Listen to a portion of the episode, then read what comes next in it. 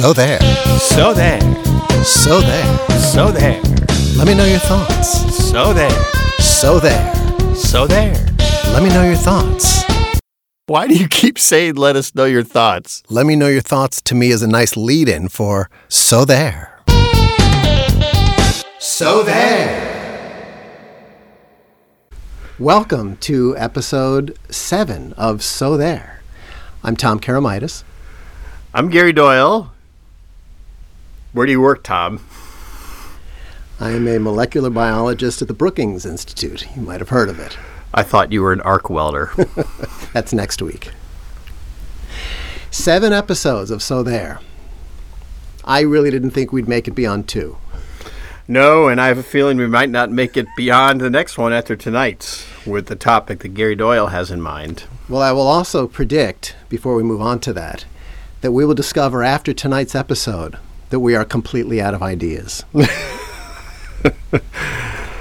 on that note, why don't you kick us off?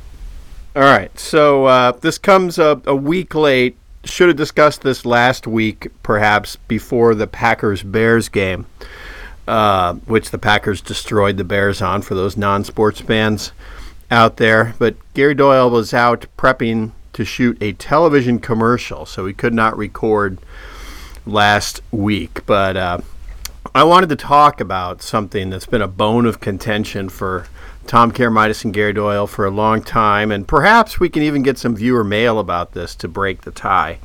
So, uh, Green Bay Packers had a quarterback named Brett Favre, as my dad used to call him Bart Favre. And uh, Brett Favre uh, obviously had a great career, great quarterback. Uh, but one game late in his career, uh, Brett Favre's dad passed away.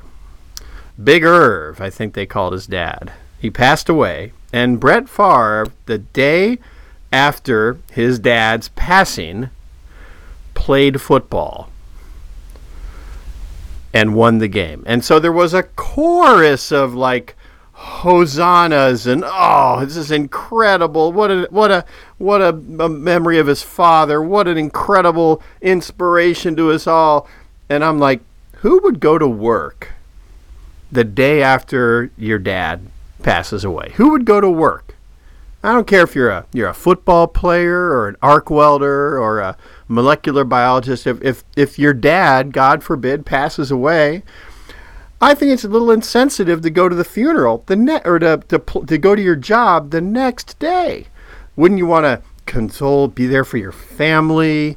Uh, you know, help with the funeral arrangements, uh, you know, all the things that need to be done when this terrible event happens, and and uh, and and and and I've never understood it. And and Tom Karamitis, I think, will disagree with me, but the uh, the the renewing of the Bears Packers rivalry this past week, I wanted to to bring that up and uh, and get your thoughts.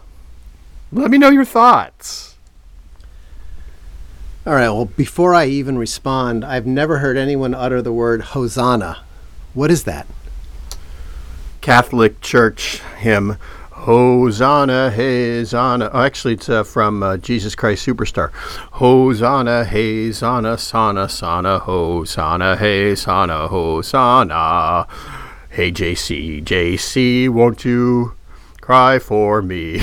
Hana, so, Sana, hey, Sana, ho. Aren't you sorry you asked? I, at this point, I am. Thank you, though. Thank you. Gary Doyle, uh, always the educator. Um, I will. I, I, will respond first uh, uh, by saying that um, I would have always assumed that Brett Favre, of the son, would have known what his dad would have wanted. He knew his dad. He was very close to his dad. His dad coached him his whole life. But I will admit there's a chance I stand corrected that that Gary Doyle of Illinois might know better of what Irv Favre would have wanted after his passing. So if if that is the case, uh, I will admit you are right. I will say, and, and I've known Gary Doyle's attitude about this since since the incident happened. Gary has over and over used words like classless in, in, in describing it. And all I can say is in, in, in scouring the internet and listening to all the pundits and all the national sports broadcasters, I've never heard anybody have the same attitude as Gary. I've always heard words like heroic and unforgettable and honoring his dad's memory. I think what Gary Doyle refuses to admit is he has such deep hatred for anything Green Bay Packer oriented that he will take anything and twist it into the most vile negative he possibly can. You mean I hate the green and yellow? If that makes you feel better, yes, the green and yellow. Um, so Tom yeah, Karamitis likes to call them the green and gold. I have to remind him it's not actually gold in their uniform. The, I know they, we appreciate the alliteration, but it's yellow. All right. Well, they're still better than the Bears in any color. So there. That cannot be denied. Uh, I feel like if I if I were to say to you, Tom, if I died, I want you to go to work the next day at your job, which you're not allowed to say what that job is. I would want you to go to work the next day. But then if I actually did die, I'll bet Tom Karamitis would take care of my family. I think Tom Karamitis would make sure that they're feeling okay, he'd console them, and he'd worry more about that than his job. So there. All right. I will just say that that if if God forbid Gary Doyle died, and Gary Doyle on his deathbed had taken me by the hand and said and said, "Tom, I want you to go back to work the next day." I would honor that because of my deep love for Gary Doyle. At the same time, I would make sure that his family was well cared for and, and their needs were being met. I'm glad that you used the word if I die because I don't plan on dying. I'd like to achieve immortality. Or as Woody Allen said, I don't want to achieve immortality through my work. I want to achieve immortality by not dying. So there.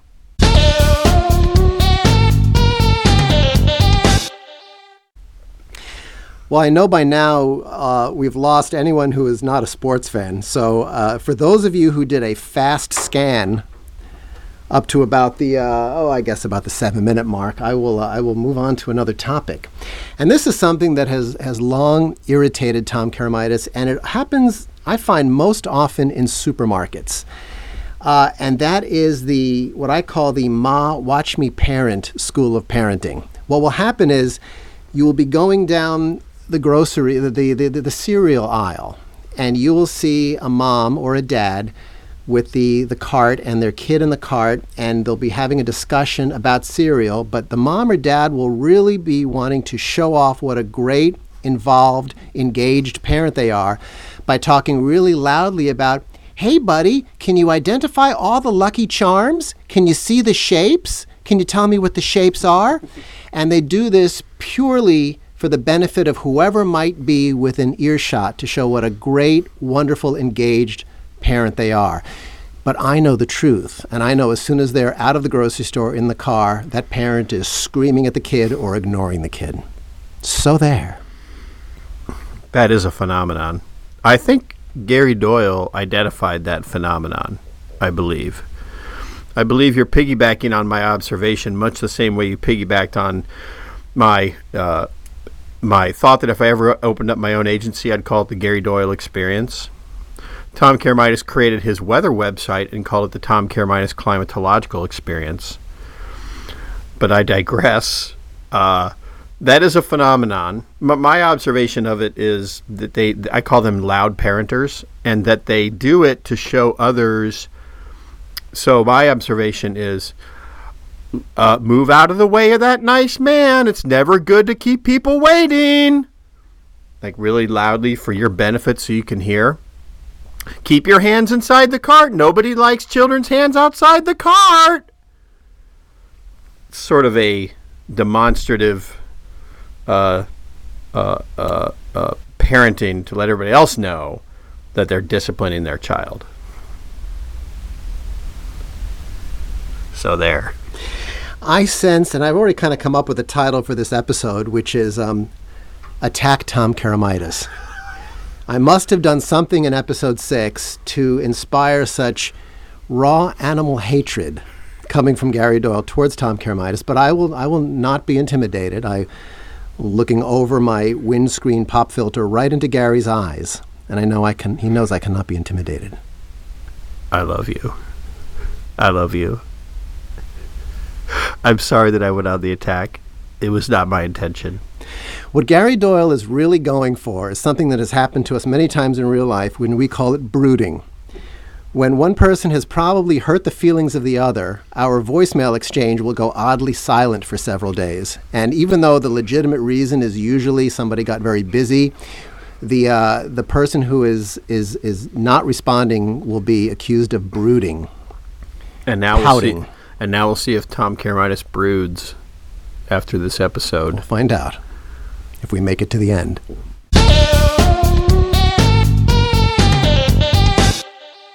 And now it's time for So There Redux, where, if you recall, we revisit a topic that we've discussed before and we add a new flavor to it. Um, last week, I talked about uh, an experience I had, uh, a public embarrassment, where uh, at a symphony concert I made the, the awful rube mistake of applauding between the actual movements. Uh, when the piece wasn't over, and I was the only one who applauded, and you just want to vanish and disappear into your own skin. Um, I want to talk about another kind of uh, public humiliation that, that's happened to me uh, several times, and I guess I should learn my lesson by now. Um, I find people generally, at least I, don't carry cash much anymore. Everything is, is credit card, so I don't really have much cash in my wallet, which I often realize when I'm in my favorite Mexican restaurant and the mariachi band starts to walk over to my table. And, and what should be a pleasant experience, if, if not slightly uncomfortable, um, uh, becomes really painful because I realize I don't have anything to tip them with. And I'll always I'll request Guantanamera or something like that. Guantanamera, Guajira Guantanamera, Guantanamera, Guajira Guantanamera. And then that awkward moment when they're finished, you just kind of smile and nod and thank them, and they realize they're not getting any cash, and I feel embarrassed and humiliated, and you know that's that's my redux for today. That is humiliating. It's like when you park your car at the hotel and you don't have the two dollars, and you go, "I'll get it next time." I'll tip you on the way out, champ. Have a great day.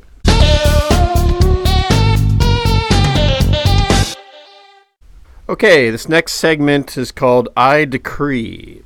And this is if Tom Karamitis and Gary Doyle were kings, if we were kings of the world, if we were kings of the United States, we would decree that certain people do certain things. So, Gary Doyle's been traveling lately, as I said, prepping to shoot television commercials for one of my clients. And I have a couple of travel decrees. I decree that someone walking onto an airplane shall not put their bag in the overhead department compartment and then move to the back of the plane. No, I decree that one must put their overhead bag above where they're sitting. I have another decree. I decree that miscreants in coach shall not use the first class bathroom. Miscreants in coach shall not venture forth into first class and use their bathroom. And I speak from someone who sits in coach most of the time. I decree thou shalt use the bathroom in coach. The bathroom in first class is meant for the people that paid $1,200 a ticket. And that's why there's a curtain, right? Exactly. You ever notice that when you're in coach, you resent the heck out of that curtain? You just hate the curtain. But when you're in first class, you turn, you look over your shoulder, and you say, God, I wish they would just shut that damn curtain. The rare times that I fly first class these days, I don't want those people from coach coming into the bathroom. I don't like it. I don't like it.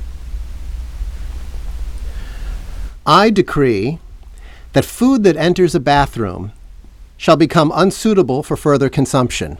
I often at work will walk into the restroom with a beverage in my hand and I instantly become uh, repulsed by it and I will not bring it to my lips once more. Something happens in the bathroom, the odor molecules are looking for a target, and you know they're going to find their target on the rim of my paper cup. So I decree that bathroom the food that enters a bathroom becomes unsuitable for further consumption. That's not an entirely unfounded belief. I read somewhere once that when you smell poop, that's actually poop molecules that enter your nostrils and register as as aroma in your nose. And I don't know if that's true or not, but I've thought about that ever since I read that. That when you smell poop, you're actually it's going up your nose. The poop is going up your nose. So I think the poop going into your beverage is not far fetched. I'm sure I'm sure there are websites devoted to people who would actually enjoy that. I decree no more dog beaches in Lake Michigan. We are blessed with the bounty of Lake Michigan and its beautiful beaches, and the fact that some towns from Chicago all the way up the North Shore devote parts of their precious beach to dogs is wrong to Gary Doyle. And Gary Doyle loves dogs, but beaches should not be for dogs. Beaches should be for human beings. There's only so much beach real estate. I decree no more dog beaches in Lake Michigan. I decree that people will finally learn the literal meaning of the word literally. I've been struck lately with how even educated journalists will misuse the word. I will give you four examples from the past week because this is a I've started writing these things down. It happens so often. Twice on CNN in the last week. One CNN reporter said Trump supporters literally in flames. All right. Another uh, CNN uh, person said in Puerto Rico, literal mountains of anxiety what would a mountain of anxiety look like? It would, uh, it would probably just be uh, gastric bubbles uh, going to the clouds. Two more for, from from the past week on on the Golf Channel. Uh, apparently, the, the, the, the, greens were very receptive to a lot of approach shots, and the, the, the announcer said golfers were literally throwing darts at the green. Right, and my my favorite, my final one was a favorite. It was it was a woman who's being interviewed on an entertainment show on CNN, and she said, and I quote his music literally touched my heart. Now, that could be dangerous. That could be dangerous. I don't understand. What people don't understand. Just, just substitute a phrase like feels like. But why is the word literal, so, literally, so hard to understand? I once had a client that used the word literally, but she would she would pronounce it literally. She would leave out the er in the middle, and she and she was she was not nice, but she would say, she would always say something insulting and say, Do you know what I mean? So this is literally the worst idea I've ever seen. Do you know what I mean? Was she from Little Italy? Little Italy? I'm from Little Italy, and this is literally the worst idea I've ever seen. Do you know what I mean? That's how she said, Do you know what I mean? Was do you know what I mean? One of her, her speech affects as well that she said at the end of every sentence. Right? Right? Right? Right? Right?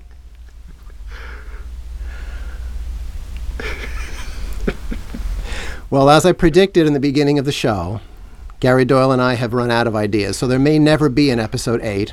But if there is, you'll find out if you subscribe. Don't forget to keep the letters coming. I want to hear how you feel about Brett Favre playing after a day after his dad's death at so there at yahoo.com, the most dynamic of all email platforms. And until next time, this is Gary and Tom saying, So, so there.